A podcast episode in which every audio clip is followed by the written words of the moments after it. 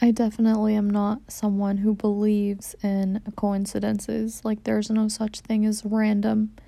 The universe is far too intelligent and is always meticulously designing everything for shit to just be like arbitrarily occurring. Like, no, there's no such thing as random, there's no such thing as chance, there's no such thing as chance anything.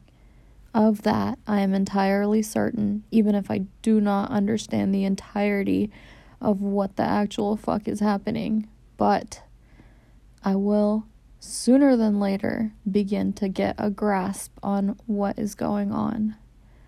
That is all for now.